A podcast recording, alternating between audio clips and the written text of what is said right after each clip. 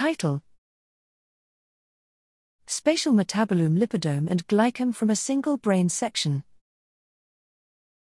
Abstract Metabolites, lipids, and glycans are fundamental biomolecules involved in complex biological systems.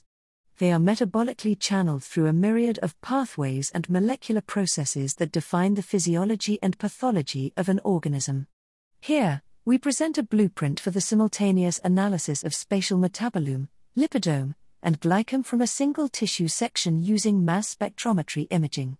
Complementing an original experimental protocol, our workflow includes a computational framework called Spatial Augmented Multiomics Interface, SAMI, that offers multiomics integration, high dimensionality clustering, spatial anatomical mapping with matched multiomics features, and metabolic pathway enrichment, providing unprecedented insights into the spatial distribution and interaction of these biomolecules in mammalian tissue biology.